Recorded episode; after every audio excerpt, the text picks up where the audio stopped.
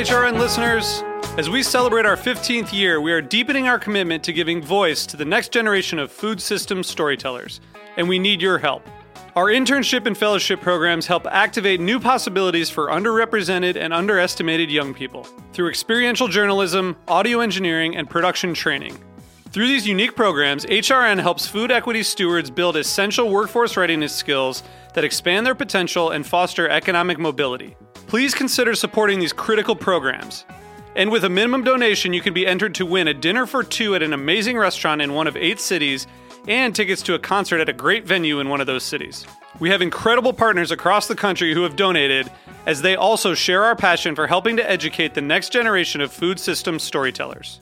Check out heritageradionetwork.org slash 15 to donate and enter to win today. That's heritageradionetwork.org slash 15 to donate and enter to win today. And make sure you donate before March 31st. Thank you. This episode is brought to you by Organic Grower School, offering a holistic crop management series for farmers starting on March 23rd. Learn more at organicgrowerschool.org.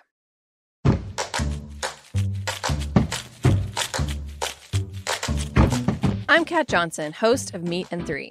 This week we're spotlighting another show that's new to HRN. It's called Fields. If you recently listened to Meat and Three's episode, Planting the Seed, you got a taste of what hosts Melissa Metrick and Wythe Marschall are bringing to the table in their conversation about seeds and time travel. Fields brings us the stories of people who are working in urban agriculture for money, for fun, to feed the hungry, and for entirely other reasons. You don't need to be a farmer to enjoy this podcast, or even a foodie. Melissa and Wythe break down the realities and possible futures of urban farming to their elements. They investigate the whys behind getting up in the morning and working as a farmer in the shadow of skyscrapers. They talk to people offering mutual aid, creating art with plants, and teaching the next generation how to garden. In episode 5, which we're sharing today, the show takes a close look at mushrooms. Melissa and Wythe ask why mushrooms are so popular recently, who is growing them, and searching for them in the wild in New York City. You'll hear from a whole bunch of fungi focused folks, including a vertical farmer, an entrepreneur, an expert forager, and a mushroom club organizer. We hope you enjoy and subscribe to Fields wherever you listen to podcasts. You can find links to the series in our show notes. We'll see you next week for another episode of Meat and Three, all about corn.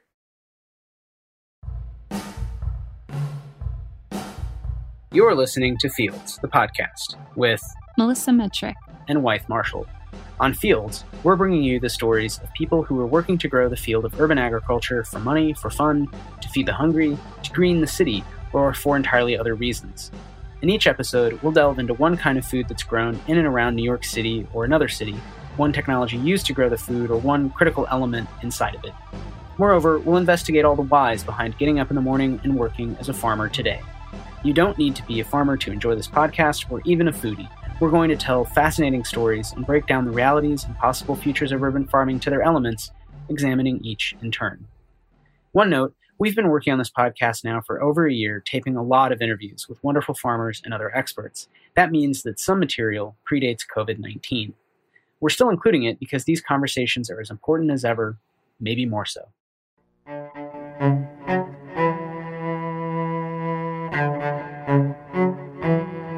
This is the sound of mushrooms growing, well, indirectly. It's Digital Love by Daft Punk, being played on the cello by Andrew Carter. Carter co founded Smallhold, New York's only certified organic mushroom farm.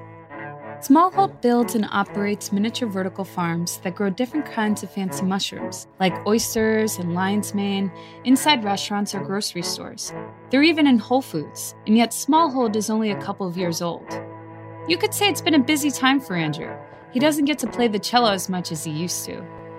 Andrew came to grow mushrooms professionally via plants and ecology in general, but he also came to them via music. Today, we're going to tell the story of how he became a mushroom farmer in New York City. We're also going to tell the stories of other professional mushroom growers and foragers in the city. It tastes like jerky. Nice texture. Okay, to, to me, it's sort of more like gummy bears. Okay, so how did Andrew's cello proficiency lead into a new career as a mushroom farmer? So my my uh, father had a house in Westchester, and um, it's in the base. It's in Mount Kisco. It's a really beautiful house. We were restoring it. It was really falling apart. I was there pretty often, and we had this big basement, and I started growing oyster mushrooms in the basement. It looked crazy. Like it looked like I was making drugs. There was like plastic everywhere. It was like a mad scientist lab. And this was like three three years ago. I would bring people like I would be like fixing the oil tank or something, and people would like go down there and they wouldn't ask they wouldn't ask any questions, which is the funny thing. I'm like, don't you want to know about it? And they're like, they're like, no, no, no. no. And then I'm like, we're not. There's these aren't drugs. This is just oyster mushrooms. Um, and they, but like uh, we figured out a bunch of different stuff, and we're like, you know, figured out that like there's a lack of technology that like people want these kinds of things. I was talking to different chefs here in the city and people really into the idea. Uh, it was around that same time that um, this group, North Brooklyn Farms, is building their new spot across from uh, their old spot, the Domino Factory. And I went to high school with one of them, uh, Ryan. And so we grabbed a beer, and I was just like, I was like, this is crazy. Like, can I build a mushroom farm and North Brooklyn Farms? And he's just like, yeah, dude, let's do this. But we wanted to know how Andrew got started. We talked a lot about his time in college studying ecological design with John Todd, who is one of the founders of that discipline. And then he got involved with hydroponic growing, or growing without soil. Before this, I was consulting on a few different projects, different hydroponic and indoor ag sort of stuff. That's been my background for the last eight or nine years now. I had always kind of been, been interested in the mushroom industry. Um, but what was happening, what we were, we would do these analyses for different cities and try to find different markets and, and understand different crops that would make sense to grow in different cities and realize that mushrooms had a really good opportunity. Even three or four years ago, there was an increase in demand in exotics. It's not as much as it is now, but I mean, it, it's it's been it's only been increasing since then. And so I've always kind of thought it was interesting. In the U.S., the majority of mushroom production are buttons in Portobello and Cremini. Yeah. That's mostly done in Pennsylvania. Anything outside of that is considered an exotic, as far as the the producers and the buyers are concerned. Yeah. Um, so shiitake, oysters, uh, lion's mane, all the all the stuff that people are actually really into right now, in my opinion, are considered exotics if you're talking to like a, a produce buyer. We asked Andrew why he thought exotic mushrooms became popular recently vegetarian diets became pretty um, popular. People are thinking about how to restructure how they eat. I think the big thing that happened over the last couple years is this like food as medicine trend. And so there were a lot of businesses that came out making like mushroom pills and additives and all this stuff. And it like really brought into the, the limelight all these other varieties that people could eat. So, what does Smallhold actually make? What we have are these, um, we, we call them growth chambers, but they're small vertical farms that go inside uh, grocery stores and restaurants and allows them to grow really fresh produce on site. And we focus on mushroom production. What it has is a sensor system and a remote management system inside of it. It's this technology that we developed that allows us to remotely do everything. And so we have a system with Whole Foods, for example. Their staff doesn't ever have to look at a screen or understand how to grow anything because it's communicating with us here at our offices and we can alter any of the, the recipes if necessary. And the growth chambers look cool. They really show off mushroom growing visually. The units have different footprints because we're trying out different sizes. You know, yeah. we, we have the opportunity to test different things. Um, but they have like sort of space age windows. They're generally white. We usually use this kind of nice, uh, shiny white plastic on the outside. Think of like an iPod, but for mushrooms. The lights inside are usually blue LEDs, and that's um, for the mushrooms themselves. They respond really well to that. So the unit does a lot of work, and Smallhold provides a farming service in a way. What we do is we centralize the we call it pre-grow, but it's essentially like the first three quarters of growth um, with farms or with people that already have really large operations. And then we just finish on site. So we grow the final part where it, uh, the fresh produce is exposed and it's where it's really um, it, it's really delicate and it can be damaged. Um, and that means that the food's never damaged in transit. It's really fresh on site. It's all of the benefits of being locally grown, but it's more affordable because if you did it all on site, it's really difficult to do anything on a small scale. But wait, wasn't this a story about cello and how cello playing led to a mushroom farm? So I grew up playing cello and I like play cello and I have all these like YouTube videos and random cello stuff from years ago. So Yeah. you were like a cello star on YouTube? I was, I don't know if it was a star, but you guys can look it up and you can find my, my, my cello chops. This woman reached out and they're, uh, they're having this wedding in Red Hook. And um, they're like, Can you play a Daft Punk song? And we walk down the aisle on cello. And I was just like, and it was a, a looping thing. And I was like, well, I don't know if I want to play a wedding. And so I went and reached out to a couple of my friends, but they do all these uh, weddings too, or DJs. And they were like, um, oh yeah, you know, you just, you just, you know, you you just charge whatever. The, he was calling it something else, but it's like the screw off price essentially, where you don't want to do it, but if they accept it, then you You're going just- to make a lot of money. You gotta do it. Yeah. And so I was like, okay, like two thousand bucks to play. It was I don't know, it's a lot of money. It was a lot of money. I don't know if it's a lot of money, but a lot of money. And um, I was like, two thousand bucks, and they were like, sure. And so 30, 30 seconds, I play a Daft Punk song and walk down the aisle. Um, they paid me two thousand bucks, and then went and bought a shipping container, and then put that at Northwood Farms. Find out more at smallhold.com. Andrew has a pretty pragmatic view of exotic mushrooms, which makes sense. He's been growing them for a long time. He's probably less excited and also less worried about his grows are than when he first started. Regina Bellows, on the other hand, is a newbie shroom farmer. So, quick note Regina is no longer running this farm. Uh, this interview is actually a little bit old, but we wanted to include it because we think it gets at some of the really cool themes we're looking at in this episode. Why are people so into mushrooms? How do they go about learning more about growing them? And how does this turn into sort of a business or a lifestyle? So, yeah, just keep that in mind and wish Regina all the best in her new pursuits. And thanks a lot. So uh, I built my farm in the back of a warehouse. It's a 2,000 square foot warehouse, and you basically walk past a wood shop and a storage space to get to the room in the back. The room is about 300 square feet, and half of that is makes up the actual grow room itself. The grow room is completely lined with, you know, water safe material. I'm constantly wiping it down from mold and other things that the mushrooms release, like their spores. They grow on these shelves that I've created out of basically out of metal poles. And there's like maybe six shelves all the way to the ceiling on either side of the grow room.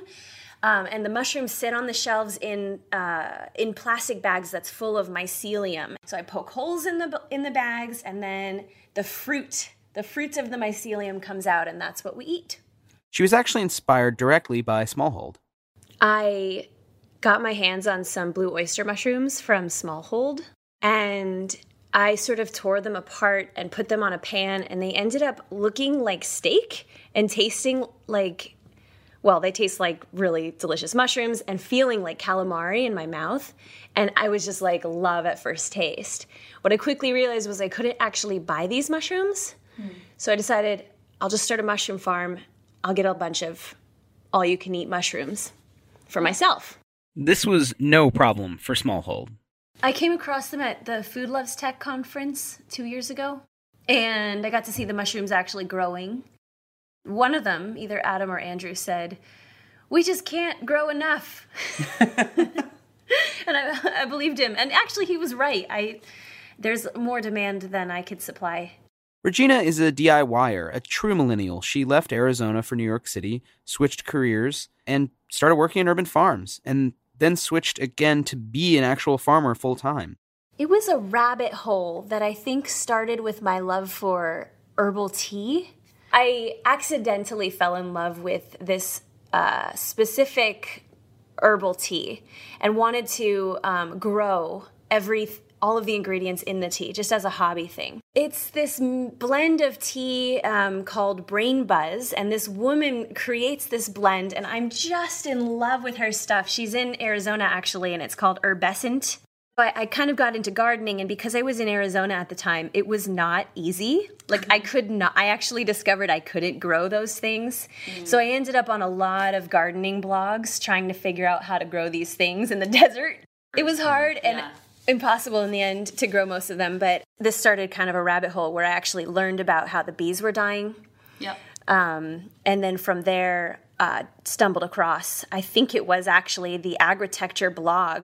He talked about uh, vertical farms. And I was like, I just saw massive images of massive farms in my mind. And then I, I ran across a, another blog that said, no, no, we're about 100 years out from any vertical farm existing. So I put the whole thing away for like five years. And then I happened across an AeroFarms um, video on my Facebook and just like pivoted careers, drove to New York City. Wow. yeah, within like months, I was like, this is what I'm doing. wow. She built her farm herself with help from her parents. basically i was looking I, I was jobless in january. I decided to start a mushroom farm and i was looking and looking and looking and looking for space. No one would listen to me. I'm a little girl who wants to grow mushrooms and they were like not in my space little girl. You you get your startup out of here. That sounds messy. I was at an i was at an open house ragtag x ran into jonas who i had volunteered with at farm one oh. he invited me oh. to a party on his roof where I met a girl and just became friends with her. Get this, like first friend I make. she invites me over to her house. Her landlord who owns the building takes me on the tour and he shows me this back room and he's like, "I think I'm going to start renting this room out. I'm going to it was filled with crap." And I was like, "You want to rent it to me so I can start a mushroom farm?" And he was like, "Okay." My Yeah. parents flew out with um, a suitcase full of tools. Wow. Um, we had extra tools because of the um, wood shop here, which is nice. And they spent three weeks with me. Yeah, Yeah. you have really cool parents. Next, Regina had to learn how to farm. I had read somewhere uh, online that you could do um, a, a relatively small mushroom operation and make a profit at it. And I ended up also buying a, a course that taught me how to start a low tech mushroom farm. What's really great about that course is once you go through all the modules, you um, you end up having a community of other people that are also starting mushroom a mushroom farm all over the world on Facebook. We get to ask each other questions, and you have a lot of questions. But one question Regina didn't seem to have was why grow indoors? That seemed to sort of answer itself. I'm an indoor girl, Okay. and that's because my passion for urban farming comes from um, the need to get ourselves off of the off of nature. like we need to quarantine ourselves because we're destroying it. So um, agriculture, the way we've been doing it, has killed so much wildlife and it's just it's very unsustainable um, we are animals that live in boxes in the sky in cities and we're finding that to be much better for the environment so we might as well put our food in boxes in the sky in cities Except there was another reason why Regina was so into mushrooms. It all came down to taste. I used to make the most amazing portobello burgers, and that I think is what made me really fall in love with mushrooms first. Then I discovered blue oysters and roasting them and caramelizing them so that you get them real hot on one side and real hot on the other and get them off so that they're still nice and like calamari like. But then, then I discovered roasting. which is the ultimate way to do mushrooms. And now I just roast my mushrooms all the time. Any variety, I chop them all up, roll them in oil, throw them in the oven for about a half an hour. They shrivel and they get kind of crunchy. Yeah. I salt them when they come out, and it's just like candy. Like I don't even put them on anything half the time. I just eat them. At the market, I feel like I'm single handedly educating the public that roasting is better than sauteing. Why I'm is like- it? Because it removes the water, so it's a nicer texture. Yeah, I think so. They, they become kind of crunchy. So some people don't like mushrooms because they can be slimy if you overcook them on the on the stove. Yep. This is how it goes at the market. I'm like, "Hi, how are you? How are you? How are you uh, planning to cook your mushrooms?" And they're like, "Oh, I'm gonna saute them." And then I say, "You should try roasting." this is what I do all day long. This is my job. So, if you want to talk about the best way to cook mushrooms at the market or bees, Regina knows a lot about bees, you can find her in Park Slope. Follow her on Instagram at the underscore farm room.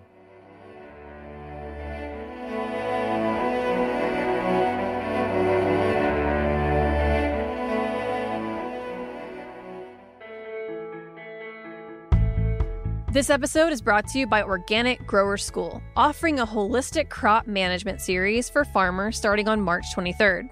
This holistic crop management curriculum and training opportunity is in partnership with Certified Naturally Grown. Growing a viable farm business is sustained by continuous learning of the land and your products. In this workshop series, growers across southern Appalachia and beyond will gain tools to manage their crop production for whole farm success.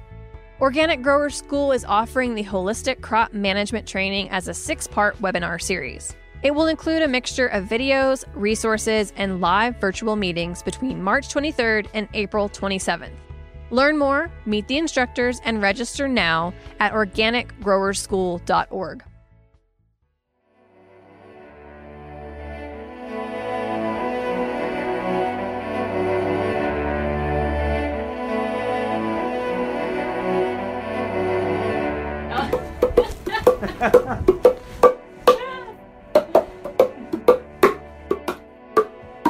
You're listening to the smooth sounds of Wildman on the Brillaphone. Never heard of the Brillaphone? That's because it's an instrument made out of the cheeks of Wildman Steve Brill. And when I say wild, I don't mean like caveman wild, but he is pre agricultural in his own words.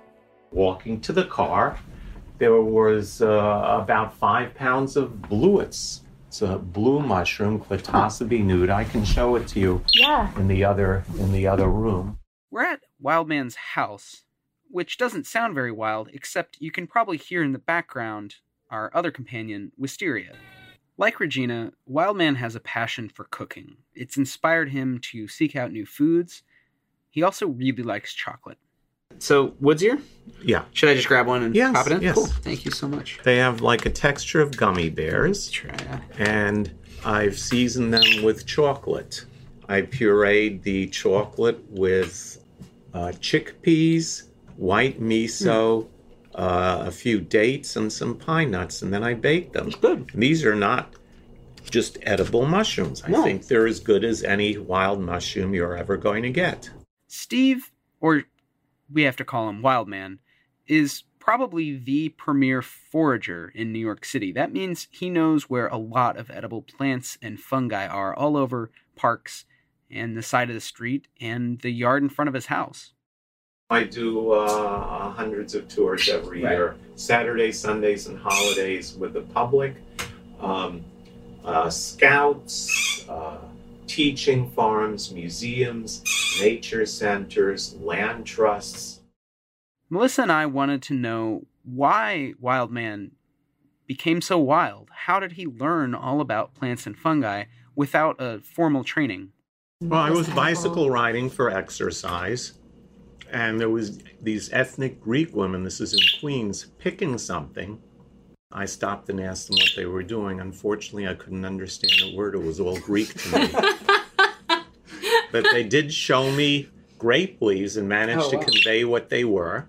And I came home with them and stuffed, made an unconventional stuffing, and they were delicious. Then I started getting books on wild food, um, usually written by botanists that wouldn't know what a kitchen was if it fell on their head, with third-hand information because they didn't forage, Yeah. Oh, wow. and I had to figure out everything on my own.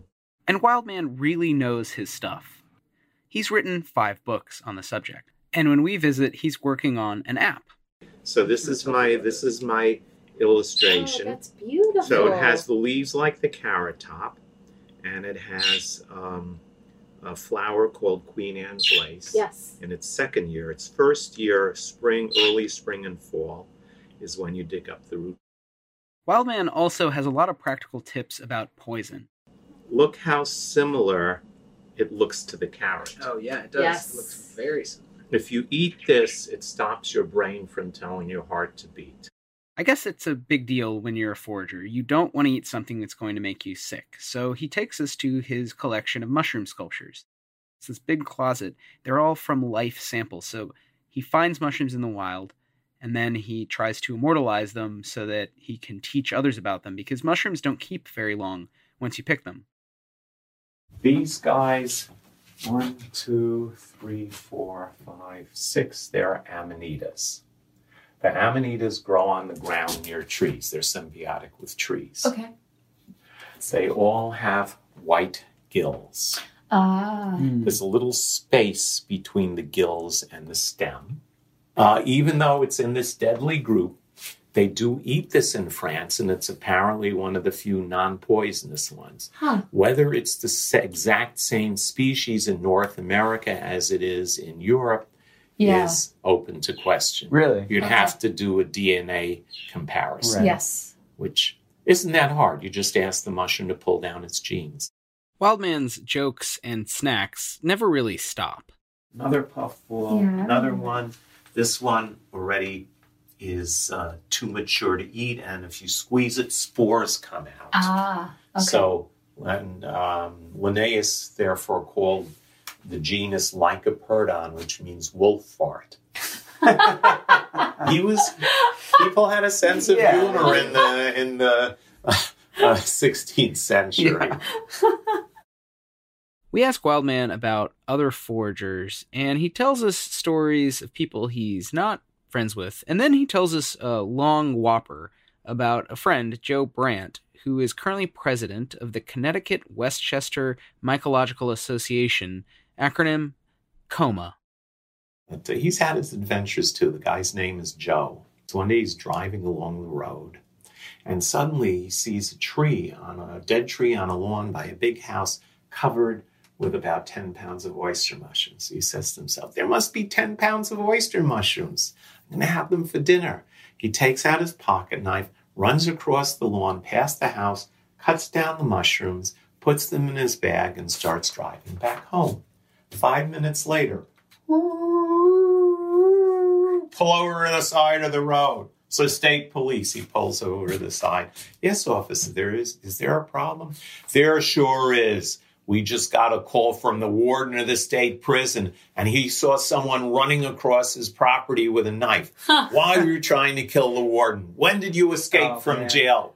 We're going to take you back. You're not going to get out again. No, it was me, but I wasn't trying to kill anyone. I was just trying to pick these mushrooms. I'm really sorry. All right, I'm going to let you go. Don't ever let that happen again. Wow. But two weeks go by. It rains like crazy. Mushrooms come up after the rain, and Joe happens to be driving down the same road. And suddenly, on the same log, oh, on the same lawn by the same house, were 20 pounds of oyster mushrooms.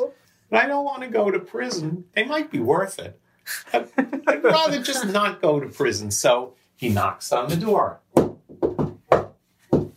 And who should come out but the warden himself? Yes, sir, what can I do for you? Excuse me, I saw all these oyster mushrooms on your dead tree. I know they're edible. Would you mind if I took some home, please? And the warden thinks for a minute, scratches his head, and then a big smile lights up his face. Sure, go ahead. Have all the mushrooms you want. As a matter of fact, it was so nice of you to knock on the door and ask permission. You wouldn't believe the nerve of the last guy who found mushrooms on me. But the forager whom Wildman talks the most about by far is his daughter, Violet. My daughter went when she was like eight because she she learned all the plants when she was growing up. Like a kid learns cucumbers, she learns wild carrot. She just entered high school. She's been co-leading my tours since she was nine. wow. Half the tours, and she finds all the plants faster than I do, and she steals all my jokes. She was also faster to pick up the Brillo phone. You can get in touch with both Brills through wildmanstevebrill.com.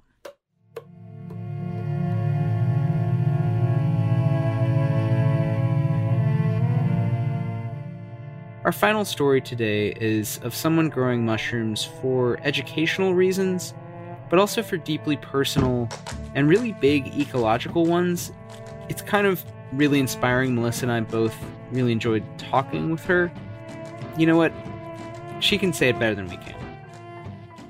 JJ, will you introduce yourself? My name is JJ. Um, I grow mushrooms at home. She would also like to be a mycologist one day, a scientist who studies mushrooms. But for now, she has created a mini lab in her closet. Like Wildman Steve Brill, JJ has some other goals as well. I guess my mission is to uh, reconnect city people to nature um, from the mushroom perspective, because that's a lot um, I think we can learn from mushrooms, fungi, um, and get inspired. JJ has a little bit more experience with mushrooms. Mushrooms has have always been in my life because I, I grew up in China and um, it's never something too special. You know, my mom always cooks uh, different mushrooms. We always have dried mushrooms in our um, kitchen. Um, and I did my first um, uh, trip to find mushrooms in a forest more than a decade ago. Yet just recently, she started to learn how to grow mushrooms. Last year, I had time to take a workshop with uh, Peter McCoy, who wrote the book uh, Radical Mycology. Um, so at the end of the workshop, every person got to pick uh, four liquid cultures. So I got mine and I looked at them. I was like, okay, you are all alive. I cannot kill you. I have to do something. so in mushroom cultivation, we say, um, move it or lose it. Hmm. So it's really, for me, it's a responsibility to keep their life going. JJ has a little bit of a different perspective of mushrooms than our other guests. I think mushrooms are my boss. um, well, I, I, definitely don't think they are just products. Um, I I do talk to them. You do. I do. I think um, about like how I got into mushrooms um, was because I think um, I started just growing also herbs like plants and then i think the whole process it was like uh, maybe two three years of uh, journey. And it changed how i really look at other creatures. To me we all belong to this bigger ecosystem um, maybe different systems but uh, i mean like now we are in the city we belong to this city ecosystem when we go to a forest it's just like a, there are a lot of systems ecosystems mm-hmm. around us and i i don't necessarily see the other like uh, animals plants fun, fungi being products you know we do our own things mm-hmm. we may not have the common languages mm-hmm. but they're just like I don't know if equal is the word, but they we have we we definitely are connected some way. Yeah. Instead of like we just manipulate somehow trigger the environments, feed them so that I can get your um, fruits. Yeah. JJ also connects with people and mushrooms through her workshops there are two types. So one is uh, it might be an organization they're interested in getting their audience uh, more familiar with uh, fungi or this this world. Um, so I I taught a workshop for a group of um, artists in the past um, and then a group of students say they are really interested in um, future of agriculture. yeah, that's, that's what you're doing. Yeah. Um, so just get them inspired and interested and, and curious. My goal is really not to dump a lot of information. Um, my goal is to get them so inspired that they want to dig deeper further. Yeah. JJ also has what she calls inoculation parties. And sometimes those inoculation parties get a little weird. We had another inoculation party um, where we inoculated a brain A brain? it's a brain shaped mold. And then, yeah, so the idea is to make a structure to just to discover or experiment with the structural ability of um, of fungi to basically to show people another or some other ways to look at fungi. JJ is hoping to continue her work next year on Governor's Island. I wrote a proposal for next year. So I want to do um, it's like an exhibit to show the fungi life cycle and hopefully people can just look, touch, smell, and play. Um, so right now we're looking for i need an indoor space. Yeah. So still figuring some details out then we can use that as a platform hopefully i can also invite other mushroom peoples Yeah, to yeah. meet with um, and share their own work and projects um, to the audience Just an update JJ did have this project on Governor's Island at the Swale House in 2019. And if you'd like to learn more about it, it was called the Intelligent Fungi Series. And of course, we had to ask JJ about her favorite mushroom. Uh, there's a mushroom called um, paddy straw. It's very, it's, I think it's pretty common maybe in Asia. I love it because it reminds me of the chicken soup my mom made. Oh, yeah, because yeah. she used to always make the, the soup and she would throw a bunch of mushrooms in the soup and Yeah. it was the best.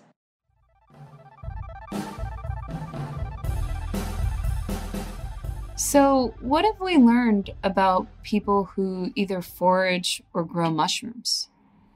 Why? Uh, they all thought a lot about cooking mushrooms. And I'm not sure how much we are able to capture in the interviews. They also all thought about the environment. And I think they all uh, definitely dealt with the practicalities, the realities of mushrooms, and learning a lot about their life cycles, um, how they kind of act, what they like, don't like, sort of how to keep them happy, which is weird because they're slow uh, and they're sort of boring looking um, a, a lot of the time. I mean, mycelia. They're not that boring. Mycelium is just white junk. we you know? saw we actually saw yellow and blue oyster mushrooms. That's true. At the and end, lion's mane. Those don't those don't look boring. That's true. But I think I think uh, most of their life, you just have to care for like a big sack of white crap, and then at the end, yeah, you get this spray, this bouquet of, of yellow. Um, but yeah, I was just impressed by that. I guess that they they had real commitments to thinking about um, the environment and what better diets might look like for people who have traditionally eaten a lot of meat and are then considering mushrooms as this new new thing, which of course they're not new. Yeah. um, but they might be new to some eaters. Uh, and they, they also, yeah, dealt with the material reality um, of something heavy and slow and just very, very different from a plant or a, a human. What did you learn? What, what did you uh, sort of find surprising or informative? I definitely agree that they all kind of came, or maybe came to mushrooms through this culinary way, right? So JJ grew up with mushrooms, growing up in Shanghai. Um, Wildman Steve Brill really loved mushrooms, especially in like mushroom chocolate. Um, I would say Andrew actually, I don't know if Andrew talked about eating mushrooms that much, but I'm sure he does. He definitely was very focused on business. And then uh, Regina definitely did. Oh, yeah. She actually made me want to try all of those mushrooms. And it seemed like that was her passion. Yeah, and I definitely think people had different stories about um, how they thought of the same organism. So basically, we focused on you could say oyster mushrooms, and and almost everyone had a different way of narrating it. Whether it was about um, focusing on sort of a product that has a certain value. Regina really focused on taste and how to cook them, and are you cooking them the best way? She was so excited about that. And then Wildman definitely gave us a lot of food, including some mushrooms, um, but he he you know he really lit up i think when we went to see his kind of magic like collection of life specimens that he'd, he'd sculpted. And then i think um, he, you know all the stories came out. And i thought that was really telling that to him these were amazing objects that kind of come and go and you don't totally have control over. It's the kind of thing someone says who's really into improv jazz and transcendental meditation. I mean it, Hmm. it sort of fit that he almost didn't want to grow them because why would you do that at all you just walk outside and whatever's outside that's what you eat Yeah. It's like it's it's an adventure for him because even when he's just walking to the pool, walking to go Right. swimming or or exercising, he's going to possibly run into these mushrooms. Right. And JJ had a, um, I think we both were just so impressed with her take that was so focused in ecological thought and just saying that by caring for this organism, it's also sort of making me do things. So it's sort of, I described it as a pet. She described it as a boss, which I thought, thought was so interesting. So these little oh, spores that yeah. don't even move, she sort of viewed as her boss because if she didn't take care of them, they'd die and then she wouldn't get any mushrooms. Also, she would feel bad. And that sort of was the first, I think it was like the first I story think that was us. the main was thing. Peter would- McCoy giving her, you know, liquid spores. Yeah. And that they're this living thing. Yeah. That she was then um yeah, just had to take care of this living thing and she couldn't let them die. Right, right, absolutely. So mushrooms are products to grow because you could sell them. But they are also unique living things that help you connect with other living things. And, of course, mushrooms are a delicious food. Plus, we haven't even mentioned psychoactive mushrooms. We could devote whole episodes to each of these reasons for growing or seeking out exotic mushrooms in cities, and we probably will at some point. But for now, let's give the final word to JJ. There's part of us, it's inside of us already that we don't need to create or make additional so that people have it. It's inside of us. We just have to wake it up. Thanks to our amazing guests, Andrew Carter, Regina Bellows, Wildman Steve Brill, and Jie Jin. And a big thanks to Andrew Carter for letting us use his amazing cello music. Fields theme music is by Sam Tyndall. Our amazing producing engineer at Heritage Radio Network is Liam Warner. Fields is powered by Simplecast. Thanks for listening to Heritage Radio Network, food radio supported by you. For our freshest content, subscribe to our newsletter. Enter your email at the bottom of our website, heritageradionetwork.org. Connect with us on Instagram and Twitter at heritage underscore radio. You can also find us at facebook.com slash heritage radio network. Heritage Radio Network is a nonprofit organization driving conversations to make the world a better, fairer, more delicious place. And we couldn't do it without support from listeners like you. Want to be a part of the food world's most innovative community? Subscribe to the shows you like, tell your friends, and please join the HRN family by becoming a member.